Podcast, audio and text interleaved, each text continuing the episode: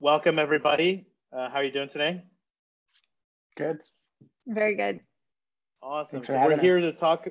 Yeah, thank you for being here. Um, we're here to talk a little bit about um, the investor perspective in the NFT space.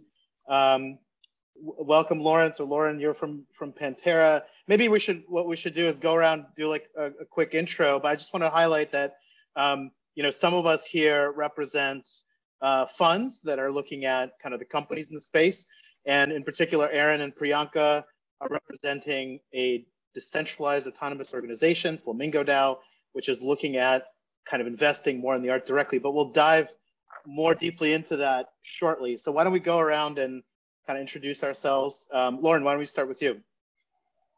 Sure. Um, yeah, so I'm Lauren. Uh, I come from a technical background. I used to be a software developer at a trading platform, and I worked in trading for a little bit at Bank of America in New York. And I've been with Pantera uh, working on our longer term strategies for around two and a half years now. Great, thank you. Aaron and, and Pri? Hey, sure. Uh, thanks again, Jake and, uh, and Sean for having us. Uh, I'm Aaron Wright, um, one of the co-founders of OpenLaw. We have pulled together a couple DAOs in the blockchain Ethereum ecosystem, including the, the LAO and Flamingo DAO. Um, have a background in law and technology, played a small role helping to launch Ethereum, um, and really excited to talk about NFTs. Thanks. Um, I love following Aaron's intro. Um, I, I lead operations for Flamingo, so kind of um, you know shepherd all of the members along, bring in new artists, you know, talk to the curators, talk to the artist. Um, so so do a lot of that work, and have been with the OpenLaw team for about three years now. Um, yeah. Awesome. And Sean, uh, should we introduce ourselves as well? Why don't Why don't you go next? Yeah, I think that that'd be a good idea. Uh, so Sean Lippel here. I'm a principal on the investment team at FinTech Collective. Uh, so FinTech Collective, we're in the business of uh, investing money to rewire the way money moves across the world. Um, so we're an early stage venture capital firm. We're, we're based out of New York City, uh, investing across the broad church of fintech. So banking, lending, and payments, wealth and asset management, capital markets, insurance.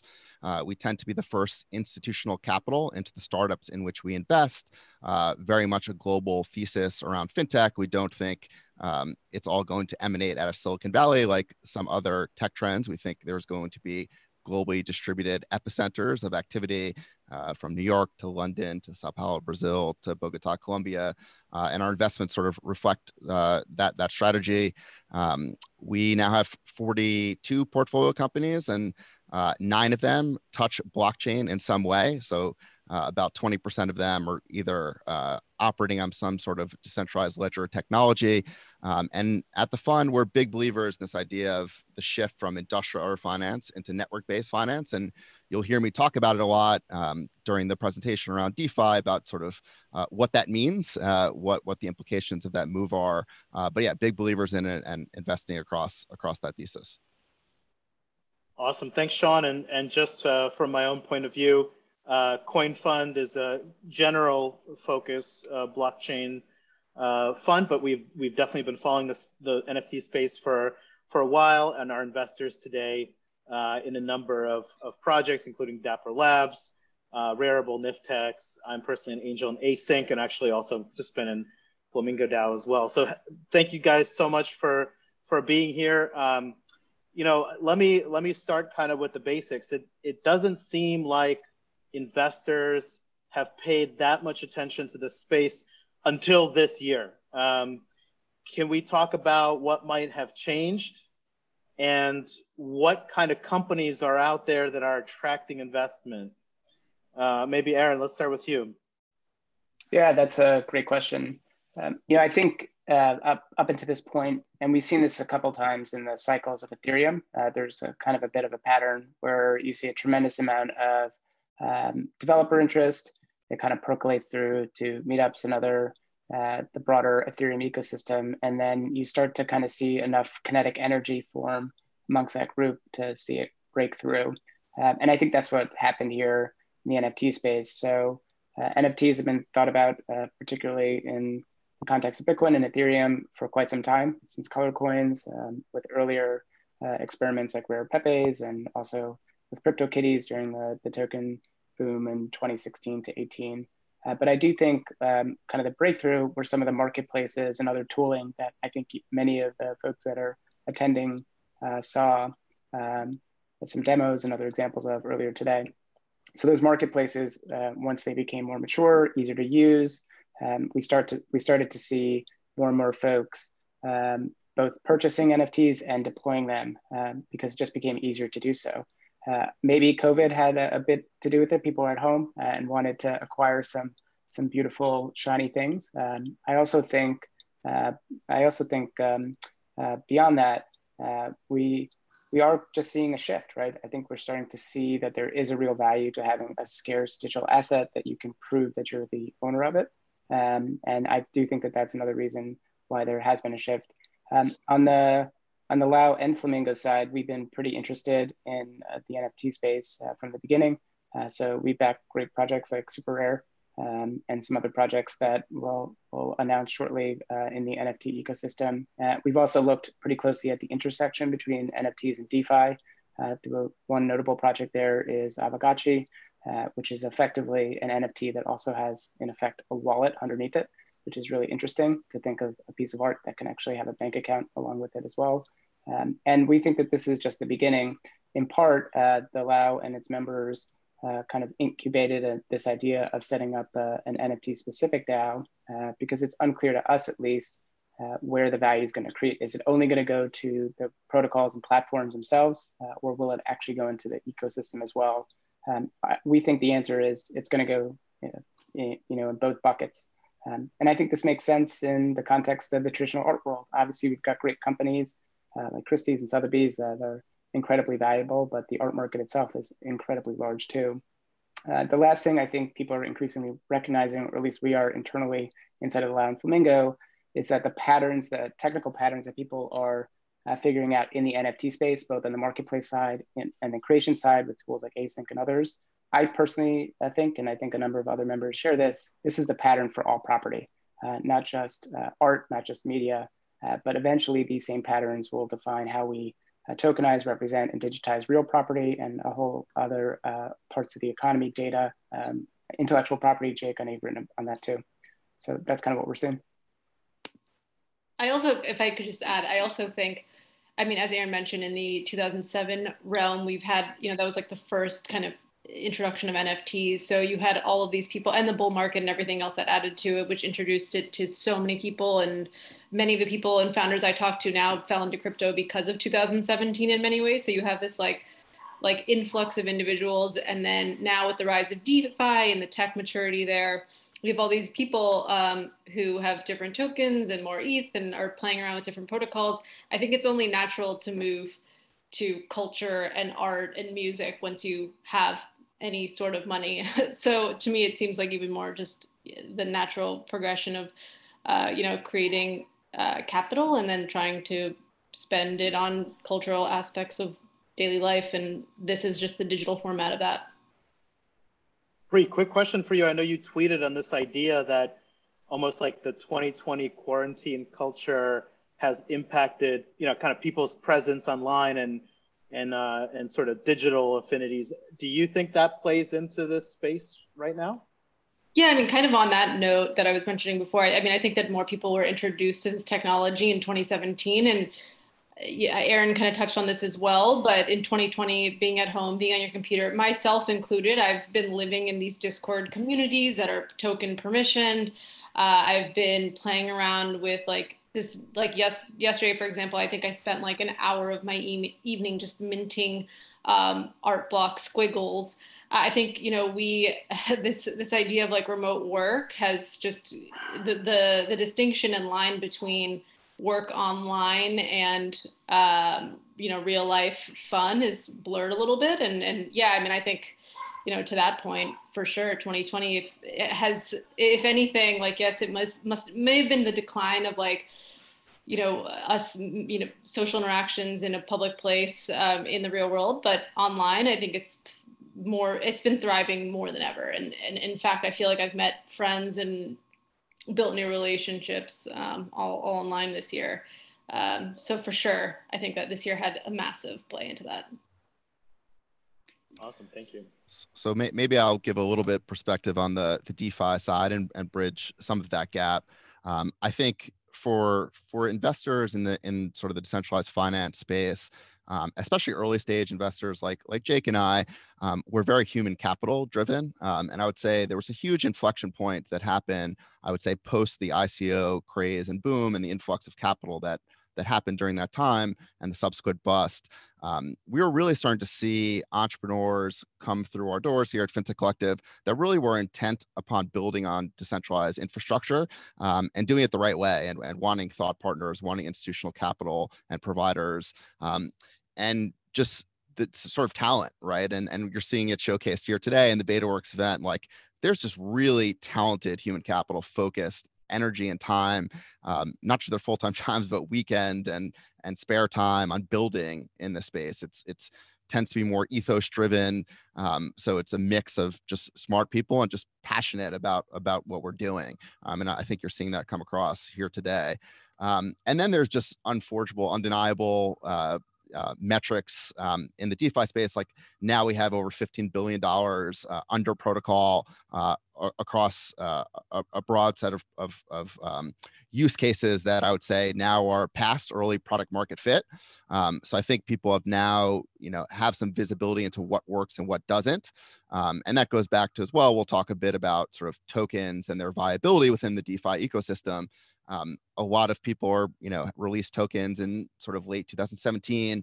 Uh, probably were not super thoughtful about whether or not the the you know one uh, the project actually needed blockchain first off and second whether it needed a token. Um, and i think we've come a long way in knowing what works and what doesn't and that really helps inform sort of the ecosystem and we have a few examples out there of of what what's worked. Um, and it really helps you know investors we we say we're very smart but then they we're we're by pattern recognition and we see some patterns that are working uh, and we look to sort of replicate that um, across new projects that we see.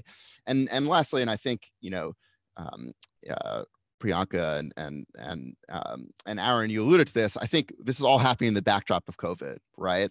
Um, and I think for people who operate in the decentralized finance and crypto community, we look at just the sheer amount of money that's being printed, and there's a lot of fun memes around just sort of money printer go burr. Uh, but it's true. Um, you know, you know, U.S. you know national debt has now crossed over 28 trillion. We just printed three trillion alone as, as a result of the CARES uh, Act, and you know it was needed, right? Our small businesses and people are struggling, um, but you know what what's sort of the impact of that on a long term horizon? Um, I think in that backdrop, you've seen a lot of institutions, you know, from Square to the macro hedge fund crowd in New York City saying, hey, we're going to allocate to Bitcoin. Like there has to be a better store of value in which we retain sovereignty and a non-sovereign store of value. And I think ultimately you're, you're beginning to see some of that liquidity and money that's flowing to Bitcoin eventually going to flow into the Ethereum ecosystem and into these DeFi projects. And we'll talk a bit about in DeFi, lastly, just the yield concept in, in the world we're in today. Besides this money printing, like you can't find yields anywhere, right? Like you go to Europe, there's negative yields. We have yields in DeFi; they're really attractive. Um, so I think pockets of capital are really searching for yields, and that's that's really meant they've sort of landed in this nascent space and are, are sort of learning along with the entrepreneurs building today. Awesome, thanks, Sean. Yeah, I don't really have too much to add to that. I think those are all really great points. I mean, I especially uh, kind of mm-hmm. identify with um, Aaron's point about tooling. I think we've come such a long way since 2017 um, in terms of like how you can actually interact with uh, Solidity code and, and what that means and how hard it is and what vulnerabilities there are. Um, so I think it's definitely become a lot more easier over time for developers to kind of launch new things.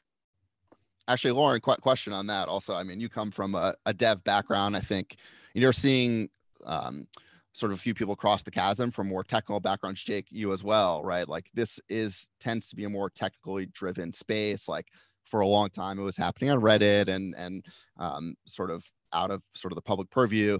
Um, and now sort of thinking about things like code review and sort of contract vulnerability is like we talk a lot about here that coding smart contracts is more akin to sort of coding hardware than is software in ways like you make a mistake it's really costly so I'm, I'm keen to understand just like your perspective coming from sort of the more technical background and what what advantages does it does it give you as someone looking at investing in the space Yeah, I mean, I think uh, now, I mean, what's gotten a lot of buzz is this idea of composability. So, like taking certain pieces from different projects and kind of molding them together to form something new. It just, I guess, developers are kind of used to having like a lot of tools and libraries to be able to kind of easily pull in stuff that you don't really want to build from scratch. Uh, and in the beginning, um, Solidity and you know uh, other uh, programming languages in the space like didn't really have a lot of that tooling, and there weren't a lot of libraries and documentation. And so it's just become a lot friendlier over time uh, to kind of build something up from scratch. Awesome. Th thanks, guys, for the views. Um, and I know we kind of touched upon this, but I think this is a critical point for you know for all investors across DeFi and NFTs. Um, let's talk a little bit about value capture, right? So what we see uh, in many cases is this process where uh, you know we're investing in these these things called crypto networks or decentralized networks, basically protocols that uh, create the possibility of uh, sort of services or issuance. Um, and and the question becomes like, do we invest in the in the equity of the original company that's building it? Do we invest in the tokens? Do we, you know, in the case of NFTs, do we invest in the NFTs themselves? Um, so maybe starting with Lauren, like, can we can you talk a little bit about the value capture mechanisms in the in these spaces and and how you guys at Pantera thinking think about uh, you know capturing value and, and making investments?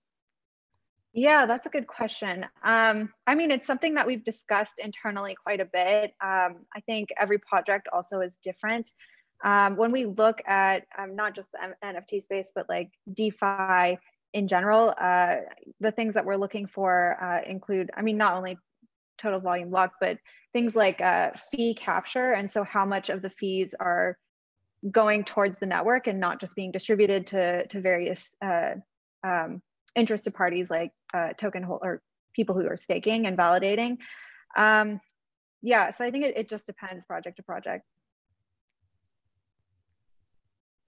Cool. Yeah, I'm willing to offer a little, little. I, I think you're right, Lauren. I second, second, second a lot of that. It's very tough as it relates to sort of tokens to take sort of a broad church approach to sort of tokens in general. I think it very much depends on sort of the viability within the actual project and really at the end of the day, what is a token doing? Like, well, what's the value of like a token and within Bitcoin, right? We're like we're really coordinating human activity within that network.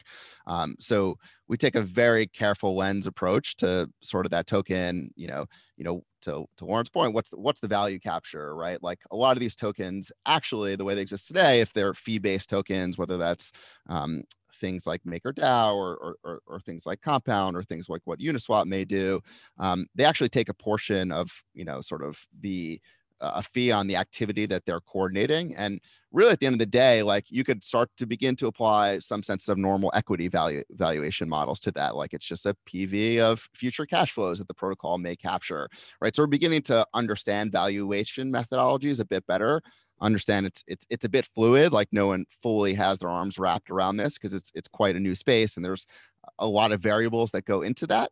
Um, but begin to think about valuation, like it's not too dissimilar to looking at just valuation on some normal equity instruments that that we look at. And I think, you know, Jake, I'm keen to hear your approach at, at CoinFund, but you know, at FinTech Collective, you know, we do look at both, you know, the viability of tokens and will will invest in tokens as well as equity, because I, I do think, you know, equity value capture and value added services on top of these crypto networks like someone has to do that um, and i think you know a lot of you know a lot of protocols you know within defi are sort of put out into the world and there's this expectation that you know people are just going to use it. Well you know we'll demonstrate and put some companies on showcase here today that are you know we've seen it in sort of the first half of the day. They're just making it more user friendly right? And there's value in sort of like that probably doesn't need a token the companies that are doing the ui and ux for that um, but they're much needed in the ecosystem so we're, we're investing in equity as well yeah, th thanks, Sean. I mean, from our perspective, we definitely uh, invest across the board. A lot of times we find it's a stage thing, right? Like later stage, you have more mature, high cap liquid assets. Earlier stage, you have more equity, more convertible notes. Um, in the active sort of bootstrapping phases of these networks, you uh, you might be like earning tokens from the smart contracts, right? So that's active network participation.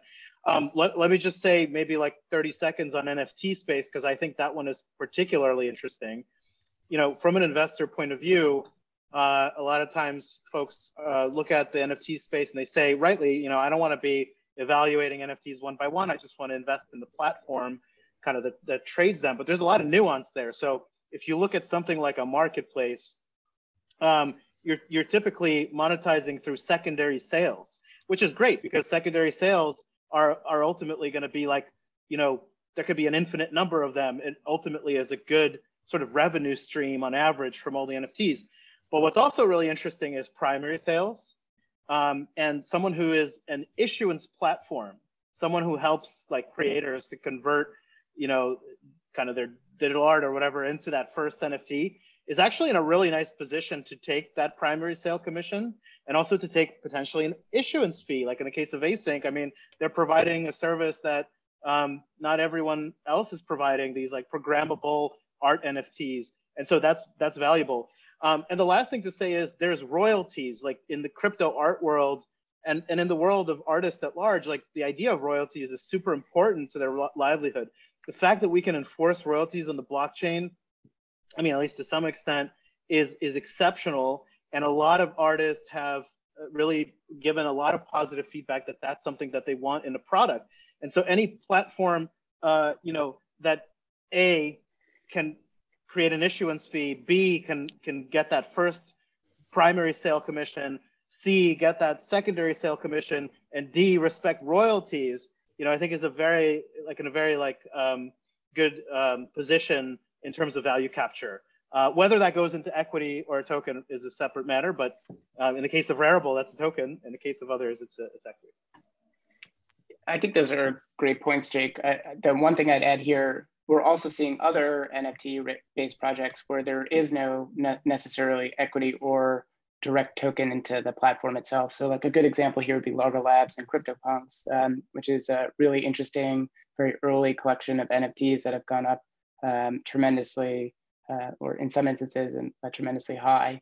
Um, so if you want exposure to some of those platforms, it actually is in individual NFTs themselves. Uh, so I think that there's an open question as to whether or not uh, in all NFT or NFT slash DeFi related projects, um, whether or not it will only accrete to the uh, platforms themselves. And then that falls into the points that I think you mentioned, Jake and, and Sean and, and others, um, and whether that uh, will root down into equity or into some sort of governance token or something along those lines. But I think we're starting to see um, other projects where the value itself may be in the individual items. So Pri mentioned this before, uh, an interesting project called Art Blocks.